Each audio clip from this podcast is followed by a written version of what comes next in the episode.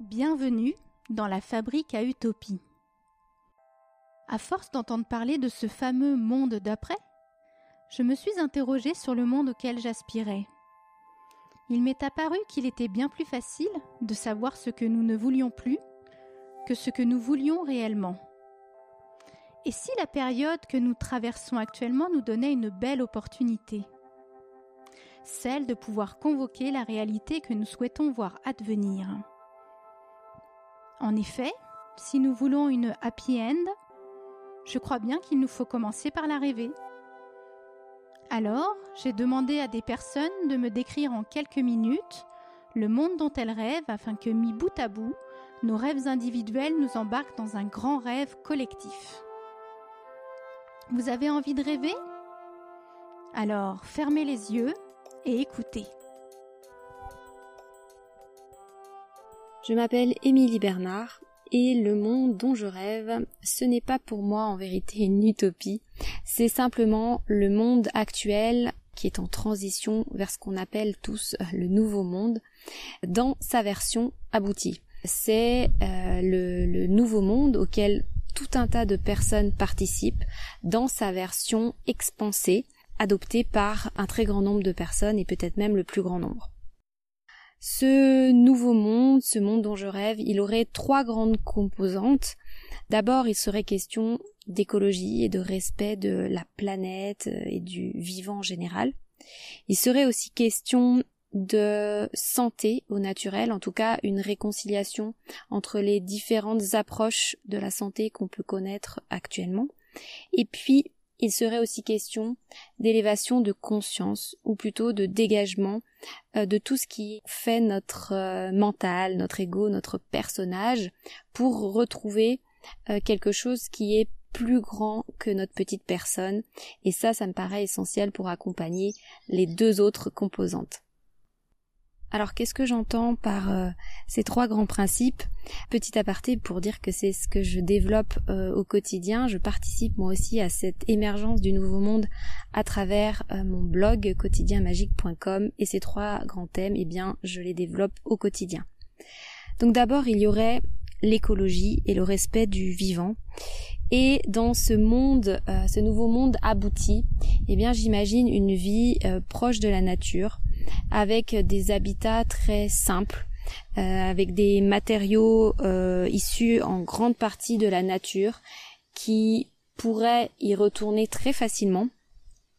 Donc il y a un petit côté euh, retour à un mode de vie ancestral où finalement c'était la base, utiliser ce que la nature avait à proposer sur place, avec assez peu de transformation et euh, il y aurait probablement peut-être encore du plastique, en tout cas des éléments issus de transformation par l'homme, que ce soit d'ailleurs euh, du métal, du verre ou, du plastique, d'autres éléments.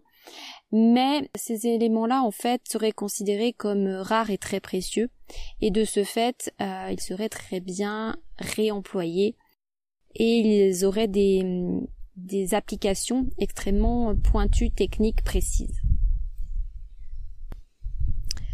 Dans ce monde, donc, les technologies ne seraient pas absentes, contrairement à ce qui était le cas dans le monde d'il y a quelques siècles. Il y aurait des technologies, euh, mais elles seraient utilisées avec un grand discernement, une grande euh, élévation de conscience. Hein. C'est pour ça que c'est une des composantes importantes pour ce nouveau monde. C'est-à-dire qu'on en ferait un usage qui viendrait servir les plus grands intérêts de l'être humain euh, au lieu de le desservir comme c'est beaucoup le cas actuellement. Et puis ça viendrait aussi servir une intelligence plus grande et une euh, et un intérêt collectif. J'imagine aussi une forme d'harmonie et d'équilibre très étroit entre euh, la, la, vie des humains, la vie des animaux et la vie des végétaux et voilà tout ce cet écosystème en fait aurait des liens étroits et des interactions dans un sens et dans l'autre et un respect mutuel vraiment très grand. C'est-à-dire que l'humain adapterait sa façon de vivre en fonction de ce qui l'entoure. Il ne se considérerait pas comme un élément séparé de la nature, mais bien un élément faisant partie d'elle. Et puis, sa vie quotidienne serait très imprégné de cette grande intelligence qui orchestre tout avec amour, c'est-à-dire que l'homme serait fortement relié à une forme euh, spirituelle de lui-même, c'est-à-dire qu'il serait capable euh, de faire des choix avec une grande intuition, que ce soit pour se nourrir, pour euh, prendre des décisions personnelles et collectives, pour aviser de ce qu'il y a de mieux à faire sur l'instant et dans les années à venir. En ce qui concerne le second point, donc la santé et plus exactement une forme de réconciliation entre les différentes approches de santé, pour moi le nouveau monde, ce sera un, un monde où les approches allopathiques et alternatives naturelles ne s'opposeront plus, elles marcheront vraiment main dans la main et toutes ces techniques qui paraissent encore farfelues aux yeux d'un certain nombre de personnes euh, seront complètement admises comme étant normales parce qu'elles auront été expliquées par un procédé ou par un autre. De ce fait, on pourra tirer parti de toutes ces approches, à la fois celles qui consistent à maîtriser très bien l'infiniment petit, ce qui se passe au plan des euh, molécules, des atomes, également au plan des, des tissus et des organes, euh, mais aussi on, prendra en compte l'intelligence de l'ensemble, c'est-à-dire les organes entre eux, l'organisme physique en entier, et puis les autres plans qui constituent un être humain au-delà du corps physique. Et j'imagine même dans ce cadre-là des nouvelles professions comme euh, peut-être des sortes de chefs d'orchestre, peut-être qu'on assimilerait ça à des chamans, ce seraient des personnes qui se feraient le lien entre toutes les approches, celles de l'infiniment petit et puis celles qui prennent en compte le tout et puis des, des, des éléments plus subtils. Et le formidable bénéfice de cette réconciliation, eh bien, ce serait que l'humain aurait énormément à y gagner et le recours à des technologies assez lourdes telles que euh, la chirurgie de pointe ou les médicaments, les molécules chimiques, tout ce qui est manipulation génétique et autres euh, autres activités euh, de biologie appliquée, eh bien tout ceci aurait un intérêt bien moindre et on y aurait beaucoup moins recours du fait de la bonne santé et, et l'ensemble des mesures préventives qui seraient mises en place pour que chaque être humain n'en ait finalement que très rarement besoin.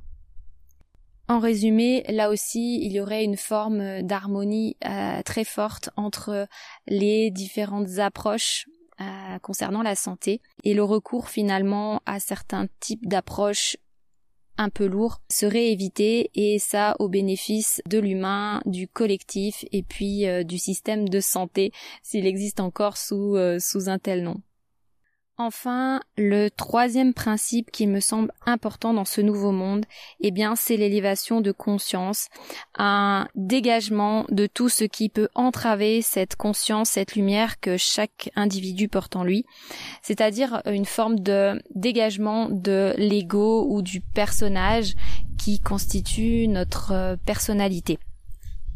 Et euh, si ça me semble aussi important, c'est parce que il y a déjà des formes de systèmes alternatifs qui se sont mis en place avec euh, des façons de vivre plus vertueuses. Malheureusement, ils se heurtent assez souvent à des à des soucis d'entente, de communication euh, liés aux, aux places importantes que prennent les égaux dans les relations humaines. Et puis, comme le disait Pierre Rabhi, on peut être très bon en écolo, on peut être euh, même faire beaucoup de choses pour prendre soin de sa santé. Et puis, à côté de ça, être un être humain exécrable en ce qui concerne les relations avec euh, son voisin. Pour moi, cette, euh, ce travail euh, spirituel est vraiment essentiel si on veut arriver à une coopération digne de ce nom entre les êtres humains, c'est-à-dire euh, recourir plus souvent à l'intelligence émotionnelle, savoir communiquer de manière non violente, être capable de voir lorsqu'on tombe dans des écueils de notre personnage, c'est-à-dire la soif de pouvoir, le besoin de reconnaissance, peut-être aussi l'appât du gain ou voilà l'avidité, euh, des, tas de d'écueils qu'on peut connaître en tant qu'individu incarné. Et pour ça, euh, j'imagine qu'on aura recours à toutes sortes d'outils qui sont de plus en plus connus et puis de nouveaux outils qui émergent qui nous permettront eh bien de garder cet ego, ce mental et puis ce personnage à sa juste place. Voilà donc en résumé ma vision du monde dont je rêve. C'est euh, ce monde de transition tel qu'on le connaît actuellement, euh, auquel on participe tous à notre manière en évoluant au plan individuel. Et ce monde-là, eh bien, je l'imagine dans une version aboutie, peut-être dans quelques décennies, peut-être dans euh, quelques centaines d'années. Je ne sais pas, je ne saurais pas donner de date, mais en tout cas, je l'imagine bien réel et ça me réchauffe le cœur d'y penser. J'imagine des personnes heureuses, épanouies, j'imagine chacun trouver sa place, chacun jouer sa note de musique absolument essentielle pour euh, l'ensemble, l'harmonie du, tout, pour reprendre euh, la métaphore du chef d'orchestre. Et hum, chacun aurait conscience de l'importance de sa place, sans pour autant se sentir supérieur ni inférieur aux autres notes, pas plus que aux notes que pourrait jouer euh, l'environnement, les êtres vivants, les êtres non vivants aussi euh, dans le minéral. Et voilà. Chacun euh, chacun aurait sa place, sa note à jouer pour l'harmonie du tout. Et savoir ça, ce serait déjà une forme d'épanouissement vraiment exceptionnelle. Et pour terminer, je dirais que j'ai hâte que ce monde à rêver, ce monde, euh, nouveau monde euh, arrive. Euh, pour l'instant, pour moi, il est en transition et le plus gros défi, ce sera probablement de prendre plaisir à être dans cette transition et non pas dans l'impatience de ce nouveau monde. Un pas après l'autre et puis en avant.